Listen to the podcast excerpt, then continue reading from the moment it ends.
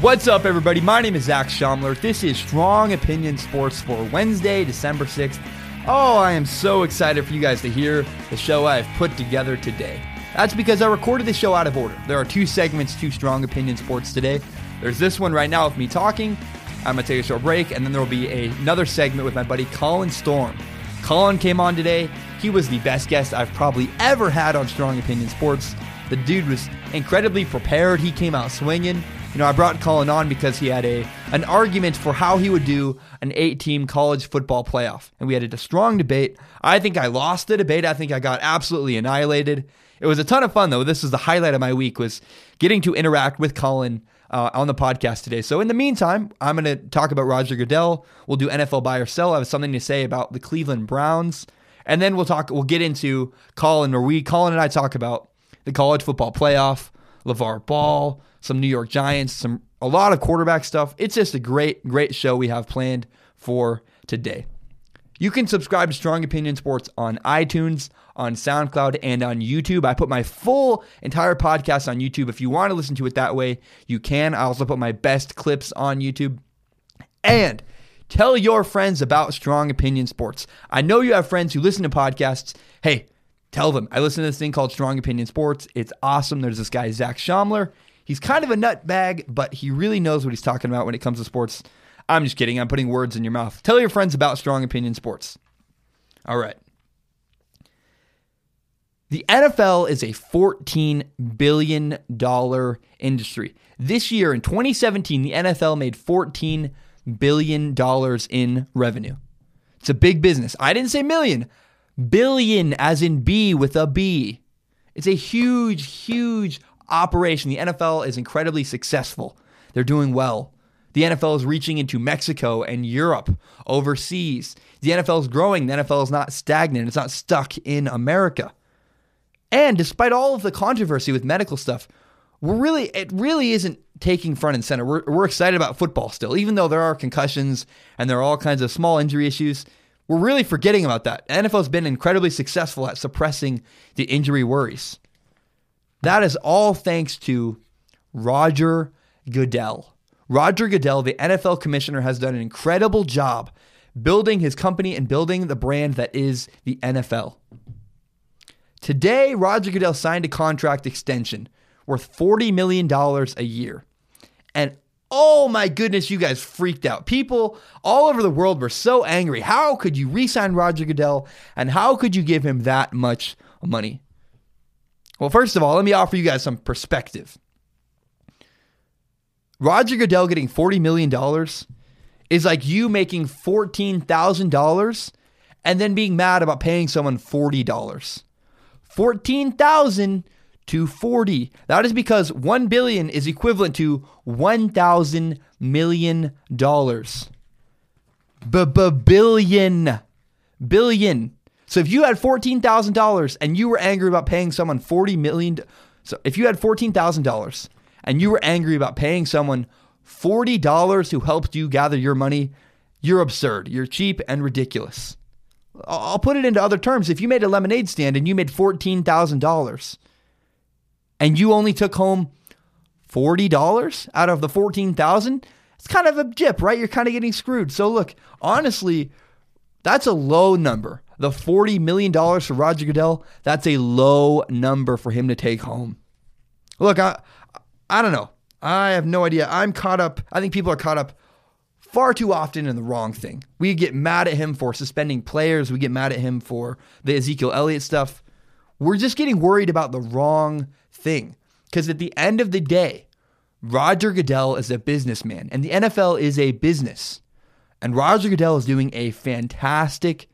Fantastic job with the business that is the N F L. I've said this for years and years. Roger Goodell just needs to hire someone whose sole job is dealing with punishments. Then we would hate Roger Goodell way less. We wouldn't blame Roger Goodell for Ray Rice or for Ezekiel Elliott or for all these other controversies. We'd blame someone else, and it'd be their job to take the blame and take the fall. Roger Goodell is a fantastic, fantastic businessman who has really elevated the N F L and taken them to new heights and to new markets. Look, Roger Goodell made thirty-four million dollars last year. Nobody complained. Yet, for some reason, you had six million dollars and everyone's freaking out and everybody's angry. Relax. I know the numbers came out. I know now you know how much Roger Goodell makes, and it makes you angry. Look, that's ridiculous. Move on. Next week, some other news story will come out. You can be outraged about that. Roger Goodell is not overpaid one bit. He's worth every cent that the N F L pays him. I want to move on to N F L buy or sell. There are four weeks left in this year's N F L season, and I want to kind of change things up. I want to do something kind of different for the last four weeks. So this week for N F L buy or sell, I am going to predict what teams will make the playoffs and kind of lay out the structure of the playoff system. And then every week after that for N F L buy or sell, I am going to predict winners of the biggest games. So for the last three weeks of the N F L season and into the playoffs, I will use N F L buy or sell to predict who will win football games. Look, I, I love it. I, I took I took over an hour to write out all the possible outcomes for the playoffs today. I'm really excited. I want to share what I came up with. This is N F L buy or sell. I want to start in the N F C. First of all, the Vikings, the Saints, and the Eagles are all locked up. They all are going to win their divisions and to be fine. They made the playoffs. But I've mapped out the future. And, and I'm buying the Seattle Seahawks. I am buying the Seahawks to win the N F C West. I know the Seahawks are a game behind the Rams in the N F C West, but the Rams play the Eagles, the Seahawks in Seattle, Tennessee, and the 49ers, who always play the 49ers really well. Three playoff teams and the 49ers, who just got Jimmy Garoppolo. The Seahawks will finish eleven and five, win their division, but the Rams will get a wild card spot. The Rams will go ten and six. And still make the playoffs, just they will get a wild card spot and will not win their division. So that leaves us, there's one spot left in the N F C playoffs. And the four teams that are vying for that spot are the Falcons, the Cowboys, the Panthers, and the Packers. First off, I'm selling the Packers. The Packers are six and six. Aaron Rodgers will return to their team, but it's not enough. It's not enough. They're too far behind and can't overcome it. I'm also selling the Cowboys. The Cowboys are six and six. Same problem. They're just too low. They don't have a high, good enough record. They can't overcome the problems. The Cowboys will could win the next three out of four games and go seven and or go nine and seven, which is not good enough to make the playoffs in the ultra competitive N F C. I'm also selling the Falcons. The Falcons are seven and five, but they have the toughest schedule remaining in the N F L. They play the red hot Saints twice. The Saints are going to make the playoffs. They're already locked in. They, the Saints and Falcons play two times in the next four weeks. Then they play the Panthers and the Buccaneers. The, the Falcons will finish eight and eight on the season. I am buying the Panthers to get the last playoff spot in the N F C. I'm not a Cam Newton fan. I don't like saying any of this. He's streaky, he's weird, but look, at eight and four, the Panthers can afford to lose to the Vikings and both the Packers. Go two and two in the next four games. Still make the playoffs at ten and six with the win over the Falcons in week seventeen. The Panthers will get the last and final playoff spot in the N F C. All right. The A F C is a lot more boring. Well, it's not boring. It's actually really interesting, but it's interesting for different reasons. The Steelers and the Patriots won their division. They are a lock. We're not going to talk about them. But I'm picking the Ravens. I'm buying the Ravens at seven and five to finish ten and six and get one of the final playoff spots. They're going to get wins over the Colts, the Bengals, and the Browns and go ten and six. The A F C South is very interesting. The A F C South is interesting because the Jacksonville Jaguars and the Tennessee Titans are both eight and four. Only one of these teams can win the division. The other one will have to take a playoff spot. I'm selling the Titans. I'm picking the Jacksonville Jaguars to win the division at eleven and five. The Titans have an incredibly tough schedule the rest of this year. They will go nine and seven. The Jaguars will get wins over Houston, San Francisco, and the Titans in week seventeen. Now, the most interesting and fascinating part about the A F C is this. There are three teams in the A F C South, A F C West that are all six and six. The Raiders, the Chiefs, and the Chargers. Now, of those three teams, I am buying the Chargers to win the A F C West and ultimately make the playoffs out of those three teams. The N F L is often about being hot at the end of the season. Who has the most momentum going into the playoffs? Right now, that is the Chargers. The Chargers at six and six will finish nine and seven, win their division, and make the playoffs. The Chiefs, who started five and oh, had a great start, will not make the playoffs. And the Raiders will not win another game this season, and they will finish six and ten. Thank you so much. This has been N F L Buy or Sell. I want to move on to the last topic until we take a short break. I spent a lot of time in Los Angeles this year. I, I love Los Angeles. It's it's one of my favorite places on earth, especially right now. Where I live right now in Pullman, Washington, it's incredibly, incredibly cold. I can't tell you how much I miss the weather in Los Angeles. And L A is cool because there's so many different things to do. There's the beach, there's mountains nearby, there's music, there's good food. Everything you could possibly want is in Los Angeles. I don't know how you could not be happy living in L A. But I met someone this year who just had an attitude problem. I worked with them this summer. Didn't matter. Didn't matter what they did. They were just unhappy. They could live anywhere in the world. They could live in Disneyland and be unhappy because they have an attitude problem. No matter what they did, they had a bad day. They looked at everything in life with a very incredibly pessimistic point of view. The Browns have a similar attitude problem. The Browns, oh my goodness, the Browns have, it's awful. The Browns, I've talked about getting the number one overall pick this year with Josh Rosen. And I always, I just feel uncomfortable with that. I say, I don't think even Josh Rosen is enough to save the Browns franchise. But it doesn't matter. It doesn't matter what the Browns get. No matter what the Browns get, we're going to have a bad attitude about the Browns. It's very, very interesting. You know, if the Dolphins or the Arizona Cardinals had the number one overall pick and they got Josh Rosen, we'd be excited. We would believe in those franchises. But we just don't believe in the Browns as a franchise. Nothing is enough to save the Browns. That's kind of our attitude. And that's the Browns' own attitude about their team. That's the the attitude in Cleveland about the Browns. You know, we the Browns decided to not draft Deshaun Watson, who looked like the rookie of the year. I think Deshaun Watson's the best quarterback that was drafted in last year's draft class. And it's funny, Deshaun Watson went to Houston. He looked like the rookie of the year for about three weeks, tears his A C L, and the Houston Texans are still incredibly positive about the future. They have a sense of hope. Even though we lost Deshaun Watson this year, we found our franchise quarterback. We feel good about him. He is our guy. Now, if, if the exact same thing that happened to Deshaun Watson that happened in Houston happened in Cleveland, the Cleveland Browns fans would have given up. They would have said, oh, of course it happened. It's always the Browns. Poor me. We suck. There would be no hope for the future. There would only be a bad attitude that says, we are the Browns. We're not good enough. We can't make it happen. The Browns need an attitude adjustment for the Browns to turn their franchise around. I, not just Sam Darnold. You don't. You need more than Sam Darnold. You need more than Josh Rosen. You need more than just a good quarterback in Cleveland to turn it around. You need to completely change the culture and the attitude in Cleveland and in the Cleveland Browns franchise. My name is Zach Schomler. I'm going to take a short break. When I return, you guys are going to meet Colin Storm. It's a ton of fun. He's extremely prepared. I got obliterated in our college football debate. It's good listening. I'm excited for you guys to hear that. Subscribe to Strong Opinion Sports on iTunes, on SoundCloud, and on YouTube. You can find my full podcast on YouTube. You can find my best clips on YouTube. Find Strong Opinion Sports on YouTube. Tell your friends about this show. I know there are people out there that have no idea Strong Opinion Sports exists that would love to listen if they did know it existed. So tell your friends. Tell the people you know on Facebook, on Twitter, on Instagram, whatever it is. Tell your friends about Strong Opinion Sports. My name is Zach Schomler. I'm so excited for you guys to hear what's up next. I'll be right back.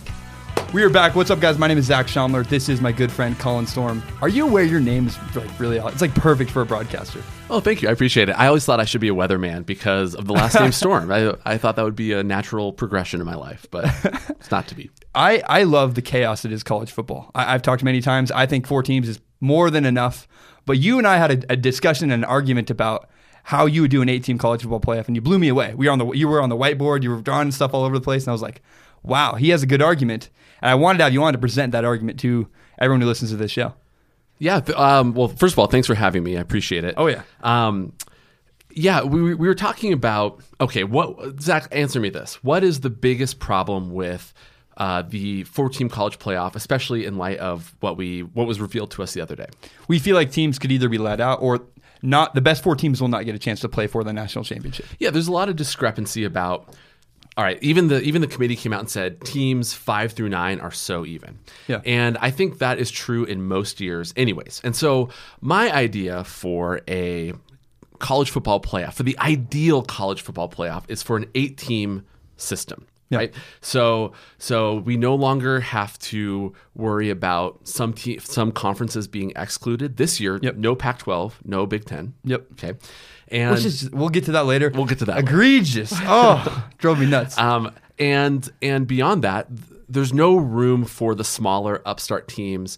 And and really, that's what makes March Madness so fun, is to see some yeah. of the small teams be able to compete. Yeah. And, and I think we can bring that element with an eight-team playoff. You could even talk me into a six-team playoff, but but I want to present to you uh, tonight uh, yeah. an eight-team playoff. Okay? And so here's my argument. Number one, every single conference gets an automatic berth. Now, yeah. it's up to each conference how they want to determine that.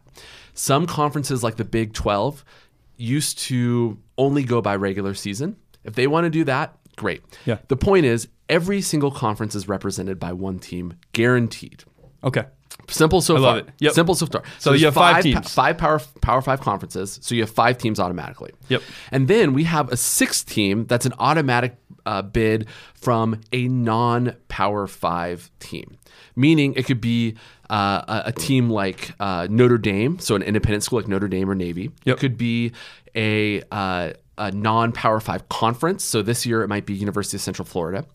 Uh, some years it could be Boise State.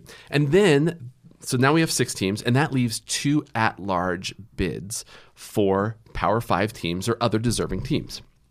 Okay, so so this year, here is how it would play out in my mind. Number one is Clemson. Okay, Clemson is the A C C winner, and uh, the, the selection committee has them as the number one team. I've got no reason to doubt that. I'm putting them at number one. Number two, I'm putting Oklahoma. Again, we're just going to follow the simple formula so far.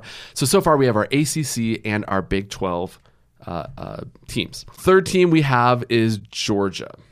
Okay, Georgia was the S E C champ. Great. Good for Georgia. Go Bulldogs. Here we go.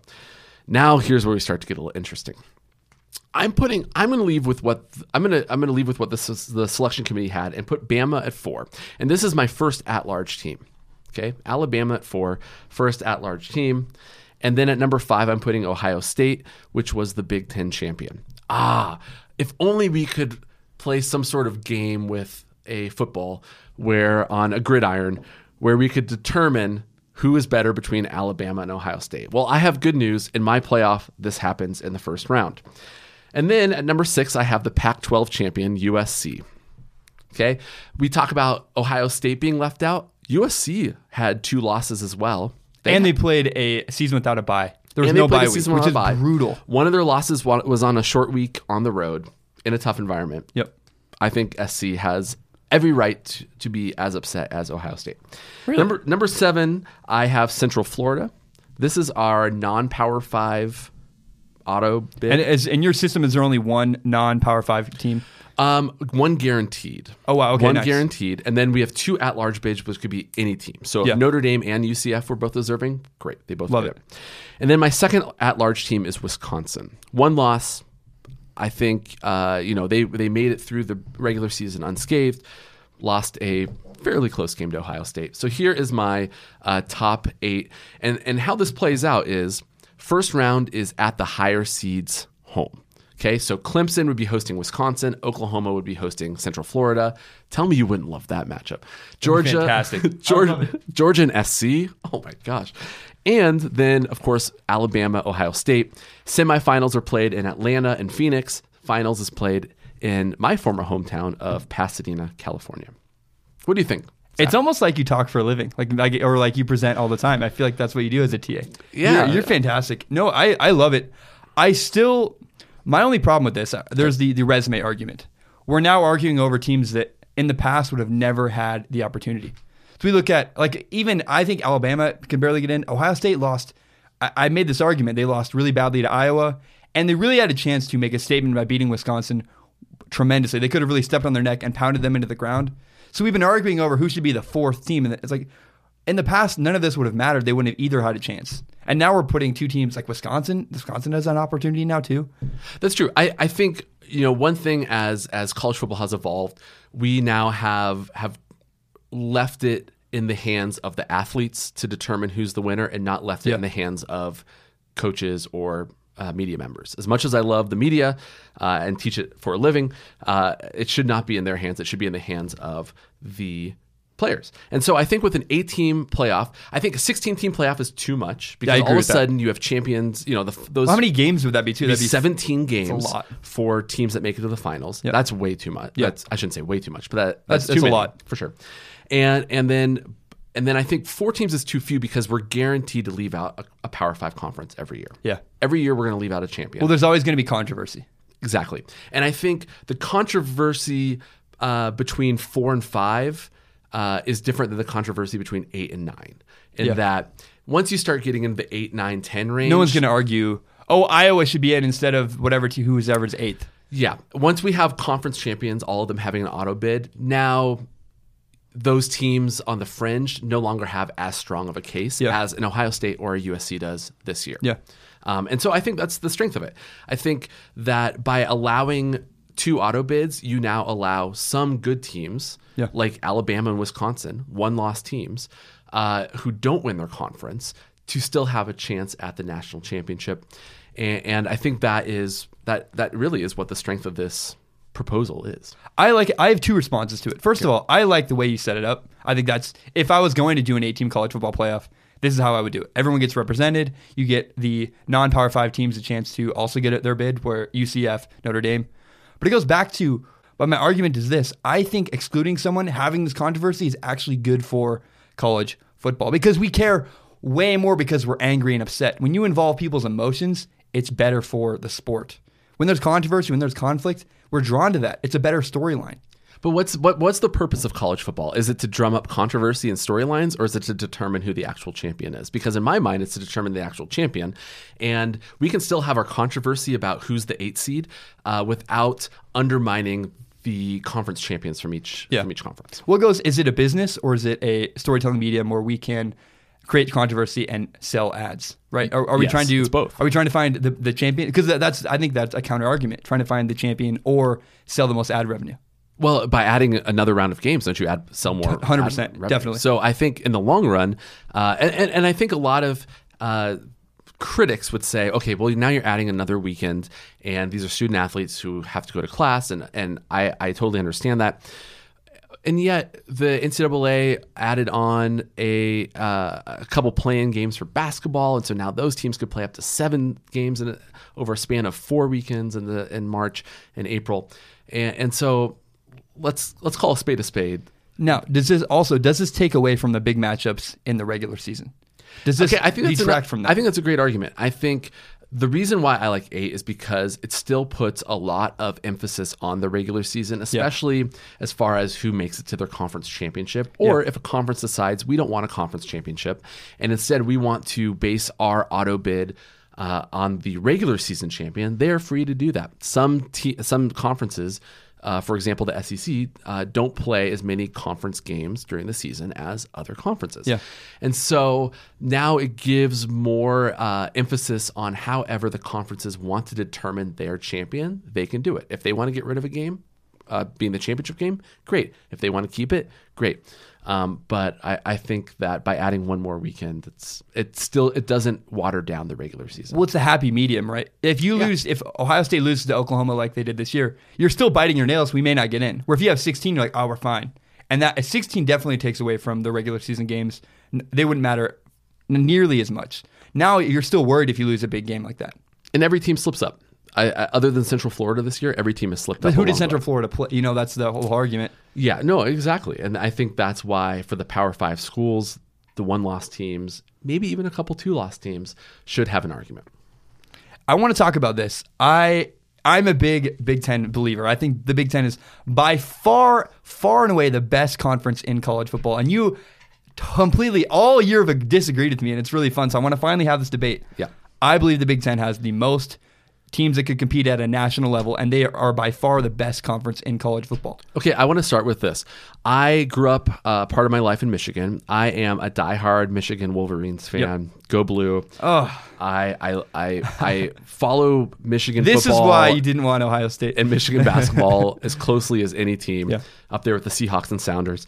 Um, okay, I'm going to start with this. I'm going to read a list. You tell me when to stop, and and you're going to tell me when to stop when I read a good team. Ready? Illinois. Okay. Indiana. Mm-hmm. Okay. Rutgers. Yep. Okay. Maryland.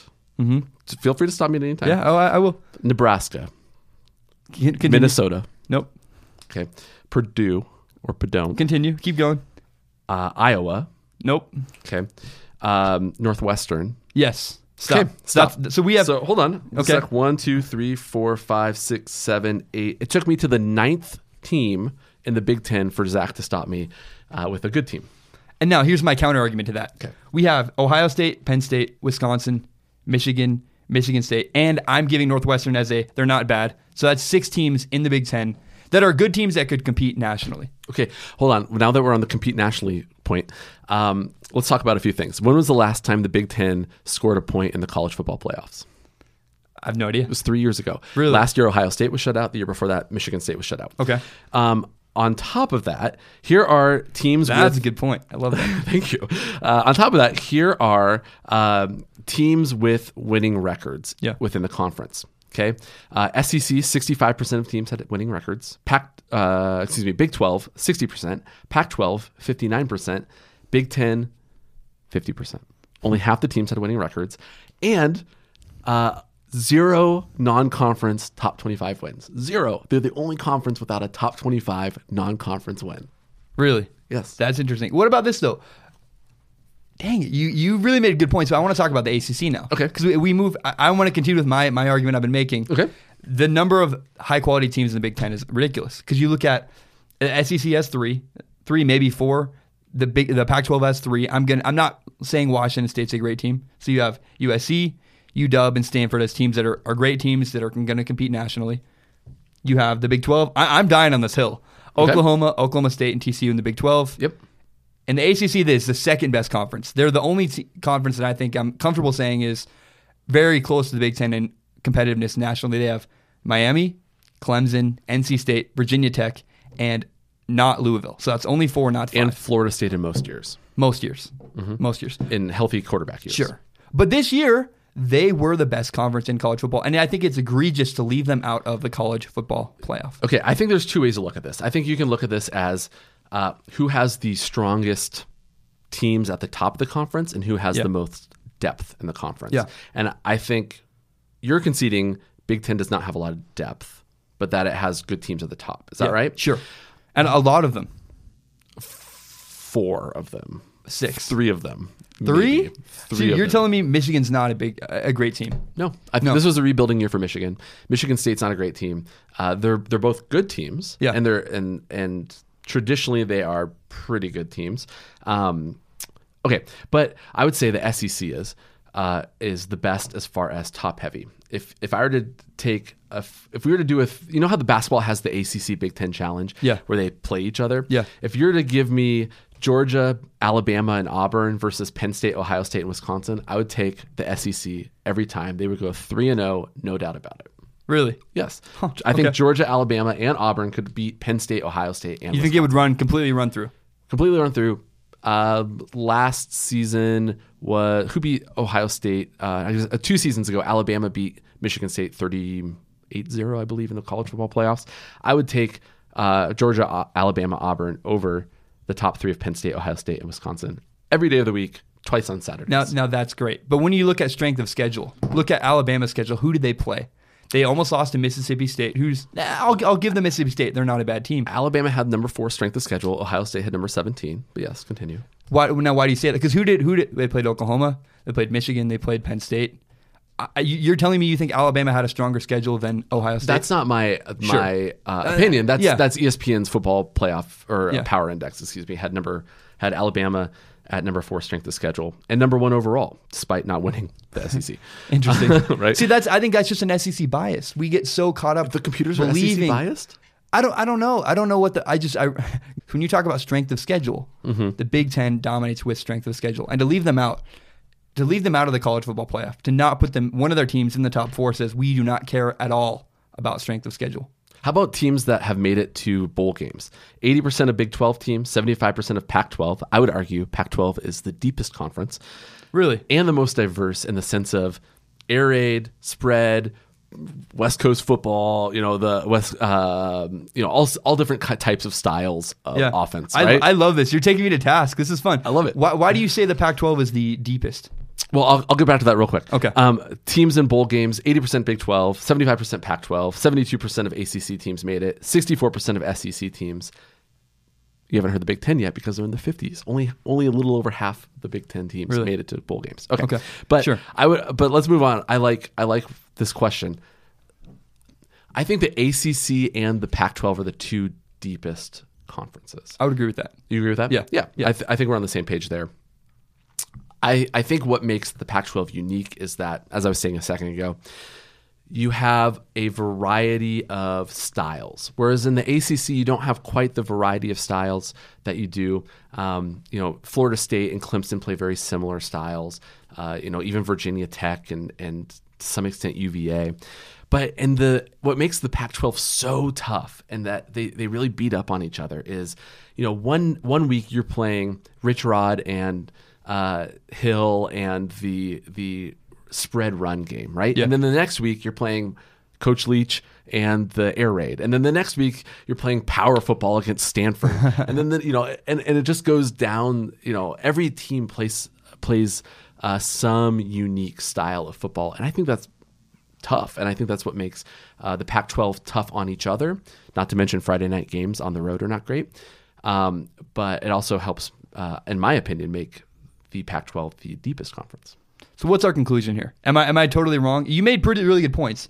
The Big Ten may not be the deepest, I, the, I think we the, the best conference in college football. I think we can agree the Big Ten is not the, the deepest col- uh, conference in college football. Is that accurate? Yeah. Okay. I would argue that if you were to take, I would I would take the S E C's top three over the Big Ten's. I think you can make totally an argument great. for the Big yep. Ten's, but yep. but I would personally take the S E C's. Georgia, I, I'll Alabama, agree with that as well. Yeah, yeah. And so I think, what does that leave the the Big Ten?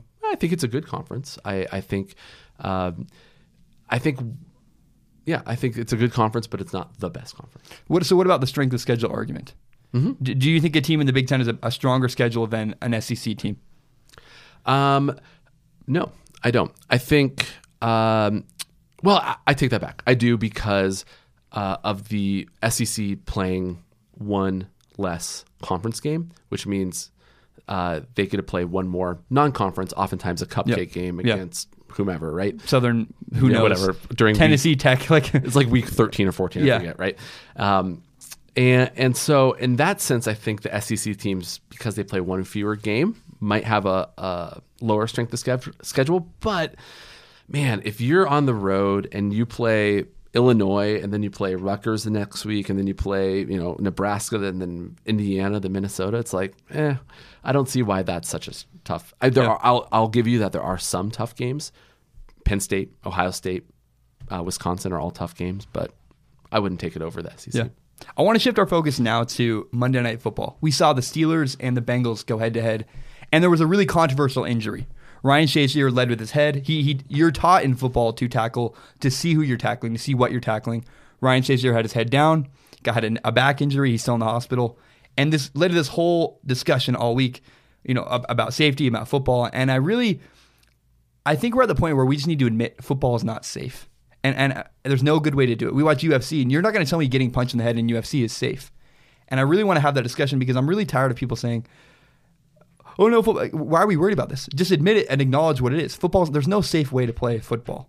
And we we talked about concussions. We've had this whole dialogue, and I just think it's time to admit that. How do you feel about that statement? Oh, I totally agree. I think that, um, you know, for so long, we have ignored the health benefit or uh, costs of playing football. And I think yeah. what distinguishes football from other sports is, you know, you can get injured in any sport, yeah. But but you, the the severity and magnitude of injuries in football is different than in other sports. So, for example, In basketball, you can tear an A C L, and this and this happens you know, yeah. not frequently, but but regularly enough. But but an A C L nowadays, you can have surgery and be back within six months. The issue with football is the is the neurocognitive injuries, and not necessarily always the the hard hitting hits, the uh, but more the the subconcussive injuries, meaning the repetitive, small repetitive hits that happen on every play. For example, on the offensive line, offensive defensive line, just the small hits. Yeah. Science is, is showing more and more that this is really the danger of football. Well, I think it's interesting. We have this whole, now parents are talking about it. People that I know and I'm around growing up with are saying, when I have kids, I'm not going to let them play football. And and I don't know where I land with that. I think that if my children want to play football, go ahead. I'm not going to push them into it either way. But I want to point out that we have people that do jobs like being a pipe fitter or an electrician, and those are also dangerous for your job. But that's your job. That's how you make your living. You accept the consequences of your job and, and the fact that you might have a traumatic brain injury, and, and that, that could be what happens to you. But you're also getting paid millions of dollars as a compensation for that punishment. Yeah. Uh, now, you played football, right? Yeah, I did. Now, knowing now what you – or know, knowing then what you know now, would you do it again? I would. And here's the thing. It's football is not just a, a sport where you get tackled and hit your head all the time. There's so much more to football. It's I learned so many life lessons. There were coaches that helped me. I learned a lot about bad jobs and work ethic and showing up on time, all kinds of life lessons that were so much more than football. Hmm. And th- that's the value of sports. And that's, I think, unique to football, because in basketball, one guy can dominate. In baseball, a pitcher can dominate a game. In soccer, one guy can dominate. In football, you can't, other than quarterback, you really can't have a guy. And even then, you still need the help of everyone around you. Football is such a unique sport for the way it's played and the life lessons you can learn. So I think that I'm, I'm curious to see what happens with football in the next fifty years. You know, we're going to see, right now, there's no way to fix a brain injury. If you if you have a tra- traumatic brain injury, there's no recovery. You talked about, you know, you rip your Achilles up, you can go to a doctor. They can help you out. Right now, there's no way to fix it. I'm curious to see if in the next fifty years, we do start having surgeries or ways of healing or fixing C T E like it was any other disease, C T E. Do you think football is going to exist in its current form twenty years from now? I don't know. I really hope so, but I don't know. I, I you know, you, you think at some point we're going to say, this is dumb. Why are we doing this? But at the same time, it's such a good storytelling. It, it's a good device for telling stories. I love, love, love the playoff situation right now in the N F C and the N F C, and we're seeing all these teams, and that's you can't find that other places. There's just football is so unique with the stories it allows you to tell. So I hope it doesn't go anywhere. But we also have to be aware if you're going to play football, you're you're going to probably mess up your head, and or it's at least possible. Yeah, for sure. And this this is uh, what I'm interested in studying is why do. Uh, despite the known risks, why do football players continue to play? And I think that's uh, an interesting question and, and one that I want to explore more. So, yeah. Well, if you look at like Herm Edwards, when you hear yeah. Herm Edwards talk about football, the guy, I know he's a coach, but he just passionately loves the game. And I think we're going to see less and less guys coming out. If, if a guy's here for money, he'll go play basketball. There's way more money in basketball. If you want to just make a ton of money or, or make millions, that's what you do. If you're a guy who loves football, that's what we're going to see. We're going to see the guys weeded out that aren't in it for the love of the game. That's, I think, the future of football. We're going to see people who passionately love football and are willing to take the risk in order to play the game they love. No, that's that's a really good point. Yeah, I think that's really interesting. I want to talk about LaVar Ball, if if we may. For if if you need a recap of the whole situation, there are three brothers uh, to the dad LaVar Ball. There's Lonzo Ball, who's with the Lakers.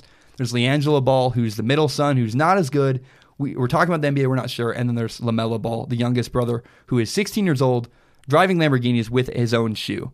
And recently we saw LiAngelo Ball go to China and get arrested for shoplifting, bring a lot of embarrassment to his family, and now his dad has pulled him out of U C L A. And I have, I've really stuck with LaVar Ball. He's a controversial figure. I, I like his business acumen. I've kind of, I've hung in there with him for a long time, and I'm finally done. I'm out of it.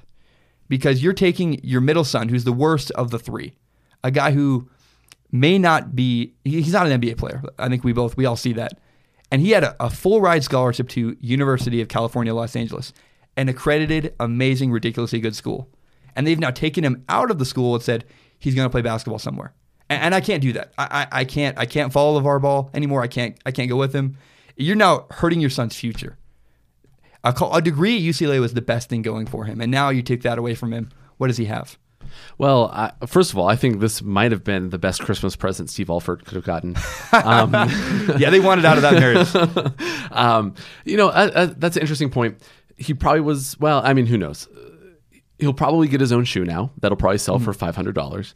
And if, if anyone buys it. If anyone buys it. um, it's just, but we're furthering the b- big baller brand. And that ultimately is what the, the Ball family is about, right? Is yeah. about creating a brand. And and so while you might be off the, the bandwagon, I'm still on it in that he is doing what he uh, thinks will... will uh, enhance the brand. And what are we doing right now? We're talking about it, and that is all he wants, and he is winning. You're right. You're right. No, I love that. And that's what I liked about him for so long. Yeah. Now, what about this, though? Do you think him... So he was suspended by U C L A. It was, I think, a three-month suspension. He wouldn't have played any basketball this year, I think, until I think March or something. I'll, it'd be a long time from now. Would him sitting on the bench and not playing... Because he was not going to play really for U C L A at all this year anyways. Would that have hurt Big Baller Brand? Is that why he did this? It could be. I mean, that that ulterior motive could absolutely be there. I hadn't thought of that before, and I think that might be that that might be at the, the root of this. Because it's, it's embarrassing, degree. Right? If he's sitting on the bench and he's not good enough to play at U C L A, how can he ever be the big N B A player his dad wants him to be, right? Yeah. Where do you think he do you think he goes professionally now somewhere else, or do you think he uh, oh, goes man. to another not, college? Not the N B A. Team? It's not the N B A. I you know it's, I don't know. And Who I, wants him? Well, and then you think about his incident in China. What what foreign countries are going to want him to play? Like China was his best bet to play professionally, I think, and now he screwed that up. No, you can't do Does that. He go to Europe? I, I would rather see LaMelo Ball go to Europe, the younger brother, because I think we don't. I never see Europe on E S P N or anything. We see Spain every once in a while, but if LaMelo Ball goes to Europe or Spain and plays basketball, we're gonna see that dude all over SportsCenter. We'll see, he, we will follow him to Europe. And why are we gonna do that? Because of his name. Exactly. And that's all his dad oh, wants. That's I love all it. his dad wants. I love it. I love it. I love it. Okay. I think there's one last thing I wanted to talk about, and that is the Browns quarterback situation. We saw the Browns head coach, Hugh Jackson, come out today and say, he said, let me find my notes. He said that we can never have enough good, we can never have too many good quarterbacks on our roster. And he hinted at the Browns are going to draft a quarterback. And we take for granted, we, we all assume it's going to be an incredibly deep draft class. In reality, we only have two quarterbacks that are we consider to be good, uh, possible N F L prospects that are coming out. Baker Mayfield's a senior. Luke Falk has no eligibility left. Washington State's quarterback is going to come out. So we have Baker Mayfield and Luke Falk. Everyone else has eligibility left. And I talked about, if I ever left college, I would leave for a certain job. I would not leave college to be a garbage man. That's that's dumb. I would leave college for a job working for Colin Cowherd, my favorite broadcaster, because opp- that's an opportunity you can't pass up. Working for the Cleveland Browns, playing quarterback for the Cleveland Browns, is not the situation I would leave college for. Listen to these names. We have Josh Rosen, a junior. Sam Darnold, a redshirt sophomore. Josh Allen is also a junior. Lamar Jackson is a junior. We are all assuming these guys are going to come out, and I don't think they are. What's your response to that? Well, I think they, hmm, I think they will come out. I think some of them will come out. I think, I think Rosen's pro ready. Um, I think. But th- why, why would he come out? What's the benefit? Money. Um, Money. and and I also think that he will uh, look at all right. His new coach is Chip Kelly, and Chip Kelly runs an offense, typically uh, in college, runs an offense that Rosen is not as familiar with and might see as one that does not prepare him well for the N F L. Really? Um, I, can I say why I disagree? But first of all, yeah, yeah, please. Nick Foles was dominant for the in the with the Eagles in Chip Kelly's offense. I, I know we always talk about you need a running quarterback, a guy like Marcus Mariota or uh, I, I can't remember the, Dennis Dixon. Uh huh. Nick Foles dominated in the Eagles' offense without his ability to move. He doesn't. You don't need to be a mobile quarterback. I don't. I don't know. I, I, I kind of disagree. I think he could be successful at U C L A with Chip Kelly. Yeah, and certainly Chip Kelly is known for putting his quarterbacks in uh, situations to succeed. You know, I mean, you look at Mariota, and he's translated fairly well to the N F L. Not not outstandingly well, but but pretty well. Um, but but you know, at the end of the day. If Rosen goes, he's the number one pick, and yep. and as we sometimes see, those uh, uh, athletes who come back for one more year when they are probably going to be the number one or two pick have nowhere to go but down because all of a sudden we are looking for flaws and we are yeah. looking for ways that they screw up. Yeah, and so everything to lose, nothing to gain. So while he might go to the, while he realizes he might go to the Browns, he also realizes. I might lose millions of dollars by coming back for another yeah. year. Um, so I think Rosen's gone. I think Darnold's fifty-fifty. It wouldn't shock me if Darnold comes back for one more year. I think Darnold, if the Giants have the number two pick and Rosen is favored, I think he comes out and goes to the Giants. That's you, a good situation for Sam Darnold. To be in the Giants organization with Odell Beckham Junior, that's, that's a situation I'd want to be in. Absolutely. With a new head coach, presumably, yep. Yep. Um, well, we'll find out who it is. I don't think it's going to be John Gruden, but that would be interesting. That would be interesting. But yeah, I, I agree with you. He he would be walking into a situation where he already has a, a proven receiver. Yep. And they have a couple youngish running backs who who, who might turn into something. But but you know, it's a good organization. It's a good company to work for. It's a good organization. It's in a it's in the bright lights of New York, yep. and, and certainly there's a lot of pressure attached to that. But but it's also not the Jets, and I think that when you're the team that is not the Jets in New York, um, yeah, you certainly have uh, a little more leeway. It's, but what's interesting is is we've seen uh, uh, Eli Manning be successful, and and so I'm curious if you think Eli Manning is a Hall of Fame quarterback. I think so. I, I think you you have a guy who won two Super Bowls, and we look at legacy. How is he remembered? Mm-hmm. We're going to remember him for upsetting the best team ever to play in the N F L. But we're going to remember him for two plays, right? We're going to remember him for David Tyree's helmet catch and Mario Manningham's crazy one-handed out-of-bounds catch in the Super That's Bowl, right? Yeah. I mean, does any he, other... He's, he's certainly a fringe guy, but also he's a Manning. He's and a that Manning. Name has so much weight. You're, Eli, you're Peyton Manning's younger brother. You're football royalty. So yeah, I think Eli Manning gets in. Now, he's not a first ballot Hall of Famer. It'll be a couple of years. But eventually, because of the weight his family carries, especially if he goes to somewhere like Jacksonville and has another one more good, he needs one more good season maybe, I, and then he's surefire. Hey, if I'm Jacksonville, why am I not on the phone right now trying? Well, they to probably get, already are. Getting Eli. They got to be on the phone. I got two stats for you. Okay. Um, the first one is Eli Manning. Okay, I, I have to make sure I get this right. Eli Manning is eight and zero in the two Super Bowl winning playoffs. Right, yep. four yep. games each time, and then in playoffs. That he didn't win a Super Bowl, I believe he's oh and five or oh and six. How about that? My second stat, which I was just looking up on my phone, do you know how many quarterbacks the Cleveland Browns have had since Tom Brady was drafted? Oh, in the man. sixth round? Is, no it, less? Is it in the forties? It's higher. It's higher than forty? fifty-five. Oh my goodness. fifty-five. Um, oh no, I'm wrong. twenty-six. twenty-six. But still. That's still, that's horrible. That's horrendous. Well, was, that's enough reason. If I'm Sam Darnold, back to, back to Josh Rosen going to the Cleveland Browns, that's such a hard trade-off. Do you trade off millions of dollars or potentially ruin your career? Because I, I talked earlier in the show about the Browns, how they just have a, a culture that's no good. Yeah. That stigma going to the Browns, it's like a death sentence. They can't seem to get anything right. There's just a bad attitude there that I wouldn't want to be a part of.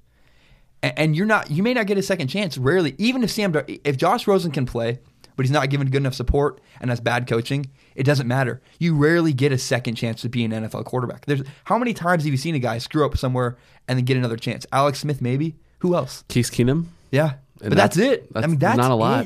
It. But what's interesting about Case Keenum is is we saw him uh, in a bad situation to start his career, and now that he's with.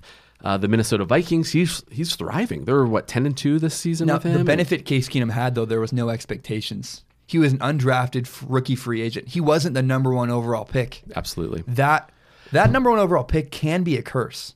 It can be. I mean, if, if you think about, okay, so who are the best quarterbacks in the league right now? You think, what, Tom Brady, yep. who was a sixth-round pick. Yep, Drew Brees. Drew Brees. What round was Drew Brees? He remember? was, uh, I think, a second-round pick. Second or third, He was like twenty-ninth, yep. something like that. Something like that. Uh, uh, Russell Wilson, yep. who was a third-round pick, yep. right? Um, and so, it, so it's... And Aaron Rodgers, who slid. Who slid, yep. Yeah, that's right. He was one of the, the ones who slid down uh, the first day of the draft. twenty-fourth, twenty-ninth overall. And so, like and so how often do number one pick quarterbacks do well?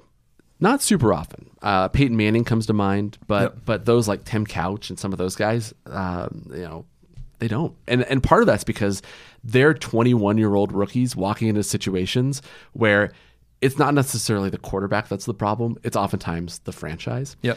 And so no matter what year Josh Rosen comes out, whether it's this year or next year, he's probably walking into a bad situation. And so if I'm Josh Rosen, I leave this year to get my paycheck now. Yeah, that's, that's a good point. No, I think there's two reasons, though, why number one overall picks don't succeed. That's a great point. But also there's the chip on the shoulder. When you're the number one overall pick, the expectations that you are going to dominate are there. When you're Tom Brady drafted in the sixth round, no one believes in you. You have to have that chip on your shoulder. I'm the only one. I'm the only person in my corner.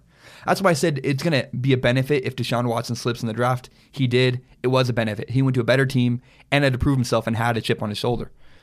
There is something to be said for that. I, I, I really, as much as we love Peyton Manning, we handed him the farm. We no one expected, other than me, I'm the only person in the world that said Russell Wilson was going to be a great quarterback because Russell Wilson has a heart of a lion. You and Pete Carroll, which, thank goodness. I'm glad that Pete Carroll thought that too. Well, how, he's awesome. It drives me nuts. I mean, how can you not, how could you not watch Russell Wilson at Wisconsin making N F L throws and they're like, he can't see. Are you kidding me? Obviously, he could see at Wisconsin. I don't know. It just... That's such an interesting thing because so often scouts and, and fans and G Ms and coaches get caught up in the numbers, yeah. right? Russell Wilson's undersized and he, you know, doesn't have, you know, he doesn't throw this ball or, or whatever, right? Yeah. Uh, and it and it's not always measurable. You know, Tom Brady's another one. He came out and he's not chiseled by any means, yeah. right? Yeah. He's, yeah. He, but he... He's smart. He he throws, uh, you know, he doesn't throw a lot of long balls. He throws a lot of short intermediate yep. passes, but he just picks you all the way down the field. And and there's something to be said for that as well. And look at who has the measurables mm-hmm. and who is also a number one overall pick, Cam Newton. Cam Newton. Guy's a freak of nature. I, I love Russell Wilson. I'm not taking away from Russell Wilson. Cam Newton is far more talented. Than, he has a bigger arm. He's a little bit faster. He's bigger. Russell Wilson's got a big arm. He's fast, but Cam Newton's like a god. He's like a god, like he's an Adonis. And yet, even though he has all the measurables, he can't figure out in his head. He doesn't have a chip on his shoulder. He's just got head issues. There's something to be said for that. We, N F L G Ms and people evaluating quarterbacks seem to always value the wrong things. Hmm. Deshaun Watson does not have a strong arm.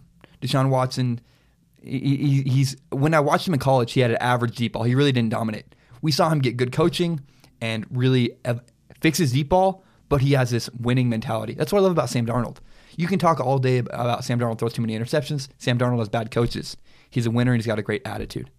That's my fear with Josh Rosen. So if so if you're the Cleveland Browns and yeah. Josh Rosen and Sam Darnold and Lamar Jackson and all those guys stay in college, who do you take at number one? Baker? No, I think you commit to Deshaun Kaiser at that point. I, I know that that's that's insane, but I, I really think it's hard when you're a rookie quarterback having a complete shock to your system.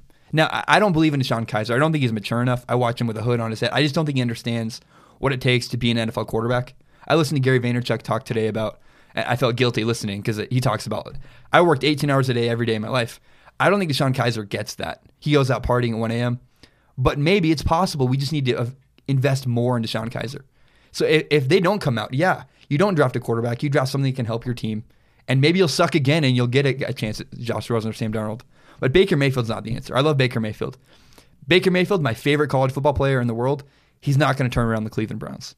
As much as I love him, he's going to have to find a perfect scenario like a, an Arizona Cardinals or a, a, a maybe the Chargers, a team like that that will, he doesn't need to play right away. And if he does, he'll have a great coach that can help him out and good offensive players around him. Yeah, no, absolutely. I think, yeah, that's sort of the the blessing and the curse of being a good quarterback is you don't always have the time to develop because the, the expectations are there, right? Yeah. The expectations are there. And they didn't used to in. be. When we were growing up, they would give a quarterback three years. Typically, yeah, yeah. I mean, there there's some exceptions to the rule, but yeah, but that's, that's true, yeah. Peyton Manning is the one that comes to mind that didn't get that, uh, yeah. and neither did Ryan Leaf. Yeah. And we kind of saw in that case study between Leaf and Manning the two divergent paths that, that these quarterbacks can go on. I believe Matt Ryan is where it all changed in the N F L. Remember Matt Ryan comes out, his first pass is that like seventy-yard bomb on a post route, and Matt Ryan immediately was successful. And that ever since then, there's been an expectation. If you don't come out right away, we're moving on. And, and I get it. It's a business move. You don't have time to keep investing and keep going and keep going. But I, I don't think it, most guys don't come out of college and are instantly incredible. That's why Case Keenum took time to blossom. He needed time to acclimate to the N F L. Look at Dak Prescott. Aaron Rodgers. He sat behind Brett Favre for a couple of years. Yep. Yeah. Tom Brady played for a year, never touched the field once. Maybe before we move on, before we end the show, there's one last thing I want to talk about, and that's Kirk Cousins. I, I wasn't planning on talking about this at all, but I, Kirk Cousins is a, a level, a tier two quarterback. I, I think with along with Matt Ryan and Case Keenum, Kirk Cousins can win you a Super Bowl, but Kirk Cousins needs a lot of help. That's the difference between Aaron Rodgers, Tom Brady, Russell Wilson, and Drew Brees. They can do more with less. Russell Wilson has scored twenty-nine of the thirty touchdowns the Seahawks have scored this year. But that's those are miracle workers. Most gardeners need their tools to create a good harvest. Only a miracle worker loses all their tools and still can produce good flowers or good vegetables. What do you, what do you say to that? Do you think Kirk Cousins can win you a Super Bowl? Am I wrong? Am I crazy? You're not crazy. I think you're right. I It wouldn't shock me, though, if uh, now that San Francisco has their quarterback with Jimmy Garoppolo, that, you know, the market all of a sudden has shrunk for Cousins, because the inevitable, oh, one hundred percent, right? Because we originally thought, okay, well, Cousins is only going to be in Washington for one more year because he's going to file, follow Kyle Shanahan to San Francisco. But now yep. that that Shanahan has presumably his quarterback, um, that that looks less and less likely to happen. So what I think happens is Washington franchise tags Cousins again. At you this really point, think so? At this point, why not? You have Uh, a, a good quarterback, not a great quarterback, but yeah. a good quarterback. And if you can start building around him, then maybe someday you can sign him to a long-term contract, although he repeatedly says he doesn't want to be there. And so, uh, I, but I just don't know if the market is that big for Kirk Cousins other than maybe a Jacksonville, maybe a New York Giants. I don't know. This is where it's hurting Kirk Cousins. Kirk Cousins lost uh, thirty-eight to fourteen to the Cowboys this last weekend. And, and that... His ability, he's not Aaron Rodgers, he's not Tom Brady. He's a level tier, a tier two quarterback that needs help and support to win games. That is costing him a paycheck. It doesn't mean he can't win. It doesn't mean he can't be a franchise quarterback, but it does mean he's getting less money because it's, it's being shown the guy needs a lot of help to win big games. Yeah, yeah, absolutely. I, and that's why I don't think he's, a, obviously, I don't think it's a, that hot of a take to say he's not a top top yeah. quarterback. But um, he's also not, he's not Brett Hundley either, right? No, he's not. He can win you games. I mean, he, look at look at this. Here's a, here's a testament to how great Kirk Cousins is, and, and why I love Russell Wilson too. No matter what you put around Russell Wilson, he does the same thing every year. No matter what you put around Kirk Cousins, he leads the N F L in passing yards every year. It, it, it's really kind of uncanny. I know he's not perfect. I know he's flawed. He won't win you a ton. Of, he won't win you a Super Bowl by himself. But if you support him, if you put the right guys around him, if if he played for the Falcons, for example, he would dominate. He'd be a Matt Ryan guy because they're about, I think, level quarterbacks. Yeah, no, I, I, I, I could see that. He is that sort of tier of quarterback that can win you a lot of games, and if and maybe in a fluke or or one off year, he can he can take you yeah pretty far. Is there anything else you want to talk about? Does Tennessee have a coach yet? Oh my goodness! Uh, did you hear what I said about Tennessee the other day? No. What did you oh, say? I compared Tennessee to a, a crazy girl you want to stay far away from. So my my my brother, there, I was texting a girl the other day, and she sent me, um, she said this in the same text, in the and literally the same text message said, I don't need you to text me every fifteen minutes. I just need a couple texts an hour.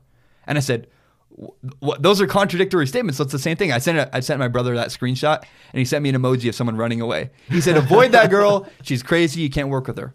That's Tennessee. Who in their right minds would go to Tennessee? It'd have to be, it'd have to be a really, really desperate coach with nothing to lose and everything to prove. Tennessee and Nebraska are are...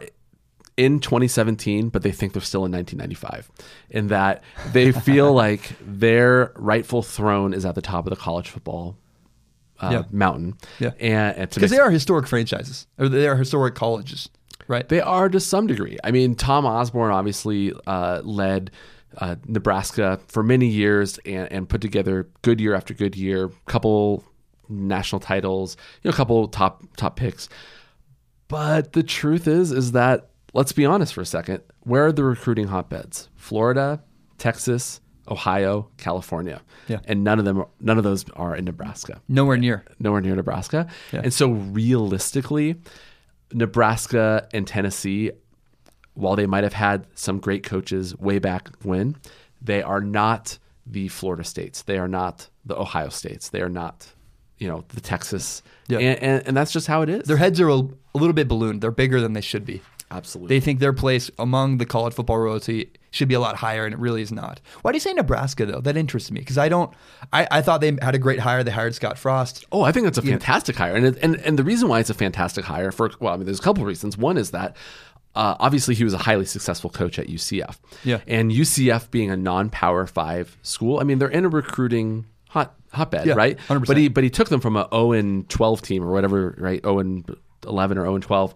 two years ago to being undefeated this year. Yeah. Fantastic, right? He can turn around a program. But what makes it even better is that he has those ties to Nebraska, right? He, uh, in some ways, is a throwback to Tom Osborne that Bo Pelini and, and um, Mike Riley were not.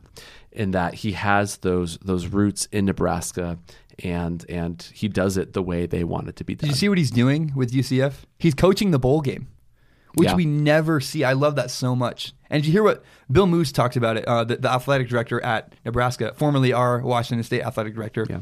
He mentioned that it's like a three-hour commercial for Nebraska, because you're going to see his offense, and you're going to see a ton of headshots of Scott Frost, and all they're going to be saying is Nebraska, Nebraska, Nebraska for three hours.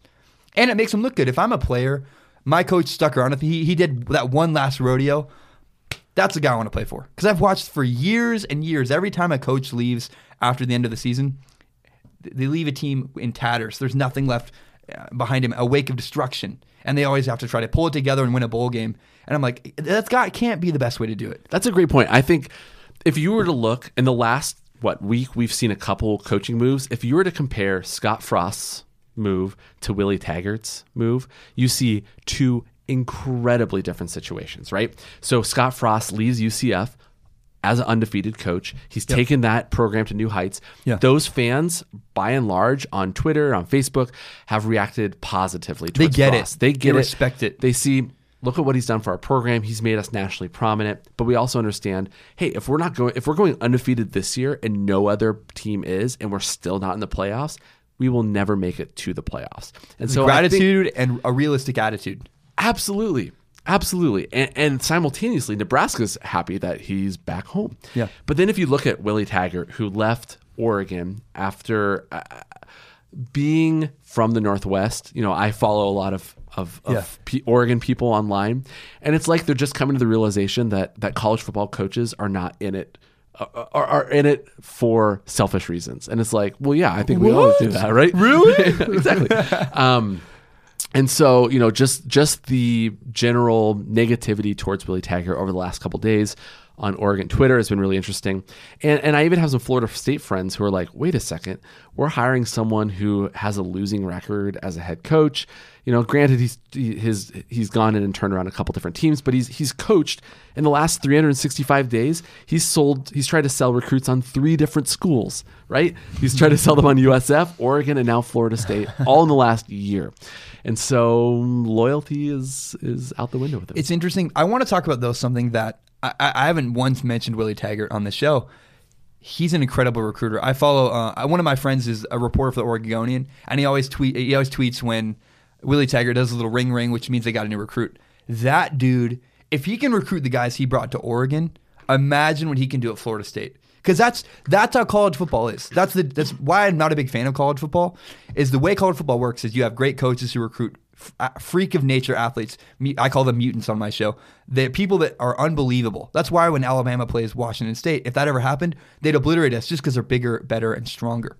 And that's what Willie Taggart does so well. He's very similar to the guy. I can't remember the guy leaving. What's his name right now? Jimbo um, Fisher? Yeah, Jimbo Fisher was great at re- recruiting big freak of nature athletes. That's what Willie Taggart's going to do at Florida State. Using the state of Florida, my goodness, that's that's a scary match made in heaven. What does it say about Florida State that Jimbo Fisher left a program he's won a national championship with to go to Texas A and M, a program that is sort of another has-been program? They haven't been that relevant other than Johnny Manziel in years, decades. I think it was a good time for him to reset because you you you lost your quarterback. You had a, I think his worst year ever, and you had expectations. I mean, we watched Alabama and Florida State play in the, the first game of the year. And that was a competitive. I thought they could both end up in the college football playoff when it was all said and done. You, you lose your quarterback. You have a really disappointing. I think you're six and six, I believe. Had a horrible year, and he's like, you know what? I'm gonna get out of here before I lose my job. Because if he does that another year, he's out. Right N- now, he can reset. We forget that he had a bad year. We'll never remember this year ever again. It was the right time for him to leave. Not because I think the school school versus school. It's just he's in a bad situation, and he can get out now before it gets too bad. Well, he also got seventy-five million dollars, so that helps. Oh, man. What would you do? Well, so I, I was talking about Mike Leach. Mike Leach makes millions of dollars in Pullman. What's that like? I wonder what that's like. three million dollars a year in Pullman? Buy a, it goes a long way. Yeah, for sure. It's ridiculous. It's insane. I had one more thing. I want to talk about the difference between college football and the N F L. This is why college football drives me nuts. I'm a nerd. I, I love the X's and O's of football. I played quarterback. I, I think I know football a lot better than most people, at least the way the game is played and the strategy part of it. I'm so sick and tired of... because it's not a level playing field. The way college football is won is with recruiting. In the N F L, there's a You you can't recruit guys. There's a salary cap. It comes down to who's smarter, not who's stronger. That's why U C F, I love U C F. They're a great story. They're twelve and oh. They would they would not stand a chance if they got into the college well, football playoff. Well, you know what? Playoff. We would find that out if we had an eighteen playoff. We would, but do we need to? Do, do we yeah. do, do we really need to? I think we do. I think we do. I mean, you look at, you know, football's a different case study than college basketball, but we see upsets happen in college basketball all the time. The A A C, which is what the, the league that uh, U C F is in, Uh, they had wins over Illinois this year. They had yeah. uh, uh, Memphis beat U C L A. Yeah, and, and Memphis so is good. And so you know, it's. I think the A A C is is very very close to being a Power Six team if we were to count it as yeah. a Power Team. Who, who are they playing? Do you know who U C F is playing in their bowl game? Because that's going to be really telling. Because I don't think like like Georgia U C F, that's an annihilation. But them playing a good team, again, they're they're competitive with a team like U C L A, a middle of the road, maybe not great, but a good Power Five team. They can compete with that. And if they, depending on their bowl game, if they're getting a team, I, I, if I remember correctly, I think it's Auburn. That see, that's that's over. I, I love it, but it could be it could be an embarrassment for Nebraska if they're like, this is our new guy, he's great, and they're getting trounced thirty-five to nothing. Uh. Two years ago. Houston won the, A- I, uh, I believe they won the A A C. Yeah, this was yeah. Um, um, Tom Herman's final year mm. at Houston. They won the conference, and they played Florida State in a bowl game, in a New Year's Day six bowl game, and they won. They beat Did Florida they really? State. They beat Florida State. See, that would be so cool. I, I, I'm pessimistic. I, it, what if they went thirteen and oh? Wouldn't that be fun? It's it's like they're they're the Cinderella story of college football. If they can beat Auburn, who is legitimate, they're, we both agree they're a great football team. How cool would that be if U C F beat them? That'd be and that'd be with so Scott great. Frost, like Scott Frost, he's already on top of the world. He's who leaves a college football team for a new job at the end of a season the way he's done and has nothing but positive from both sides of the aisle? That's incredible. Yeah. And then he wins his bowl game? What? That's unheard of. That's ridiculous. That'd be incredible. It would be a great story. It would be a great story. And that, that's what football is all about, is it's a great medium to tell stories. And that's why I, I love any college sport more than any professional sport. Really? Mm-hmm. What? What? Why? Because you have you have crazy fans. You have unrealistic expectations. You have all kinds of stuff. I, I really the fans really turn me away from college football. I think that's what makes it unique. You get the the pageantry and the camaraderie, and you were if you were to walk out um, at tailgates, right? For for example, at other than maybe the Buffalo Bills, yeah. you you don't find the kind of tailgating and the kind of the the. passion of N F L fans that you do yeah. with college football fans. And I think that's true in some respects with, with many sports. Um, college basketball, certainly it's a, it's a corporate environment in the N B A, yeah. which is fine. That, that yeah. is what it is. I'm going to a L A Clippers game next week with my sister. I bought oh, tickets really? for six bucks and we're in the like five hundred level. Yeah. And, and, you know, whereas I could walk out to the W S U Idaho game right now and probably for six bucks be sitting front row. And so it's just yeah. a different atmosphere. Uh, and that I think that's true amongst all all college. Well, sports. That's because in, in Lincoln, Nebraska, there's nothing for miles. The whole city, the whole state is about Cornhusker football. And how cool is that? That makes it so much more fun, right? Yeah. Iowa, look at look at Iowa football, right? Iowa has not much yeah. except for Iowa football and Iowa, Iowa State football to look forward to every year. And so you build up these kind of cool traditions. You. You see at the end of the first quarter, all the Iowa fans turn around and wave to the kids in the children's hospital next door. And, you know, things like that. They're like, wow, that's really cool. That's what sets college football apart from the N F L. Yeah, man, I just, I will never get over the X's and O's factor, though. Because Bill Belichick would not be a great college football coach. He's great in the N F L because he's smarter than everybody else. That's why I think Chip Kelly, I, I hope he does well. I think being in U C L A is a benefit to him. But you, Chip Kelly's an N F L coach because he's just, he's smarter than the room. He doesn't recruit mutants. He doesn't recruit as well as Jimbo Fisher or Nick Saban. I think Herm Edwards is going to beat the crap out of Chip Kelly. I really do. I, and I can't wait to watch him because you have a defensive-minded head coach, Herm Edwards, versus Chip Kelly, an offensive-minded coach. But I think Herm Edwards is going to bring better recruits to Arizona State, the new hire at Arizona State, when he plays U C L A and Chip Kelly. Okay, I'm writing this down. Herm Edwards is going to beat the crap out of Chip Kelly. Got it.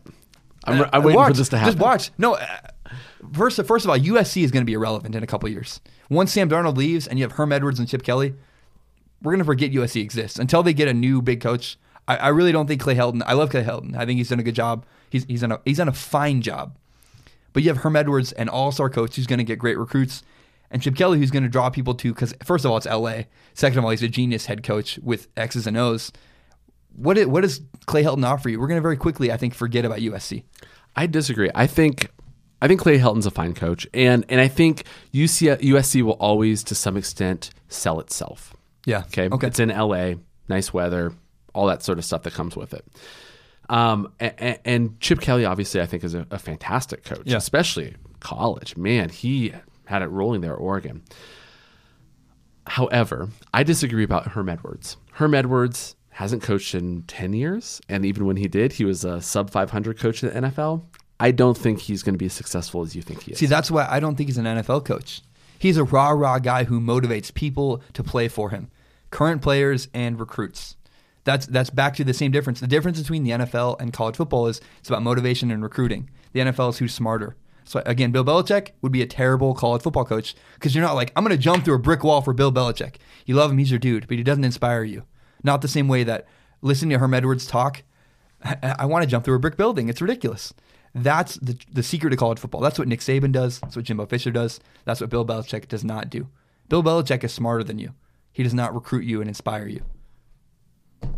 I'm really curious. I think Arizona State and U C L A is going to be a rivalry I'm excited to see in the next couple of years. Because, again, we have that defensive-minded coach against an offensive-minded coach. And it's gonna, they're going to get both get great recruits. It's going to be a ton of fun. I'm also excited to see who you, uh, Oregon hires to replace. Do you think it matters? Do, do you think? Do you I think do. Who do, who do you think they could – like what what does it take for Oregon to be successful? Because I really think they're overrated as a program in general. I don't think they're this great program. They used to be, but that was kind of a fluke because they had a great coach.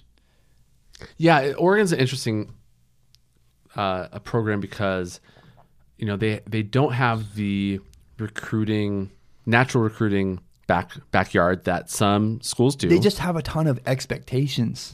They do, and I think they're realistic because of Nike, and I think that relationship uh, uh, is one the the cool factor. I mean, that's why that's that's part of the reason why Oregon was so good for so many years is they were the cool the cool team, right? Yeah. Uh, um, and and so they could go into California and sell jerseys, and, and you know that that atmosphere to Southern California kids. But I, I don't think cool has any substance.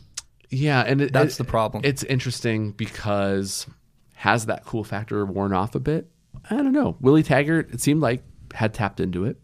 Um, but will the next coach be able to do that? I, I don't think there's a lot of coaches who could have succeeded to the level Willie Taggart was having in recruiting. But but we'll see. Do you know what names are being thrown out for Mar- Oregon? Uh, Mario Cristobal, uh, who's, who's that? He's uh, uh, uh, the offensive coordinator or defensive coordinator. One of the coordinators at Oregon.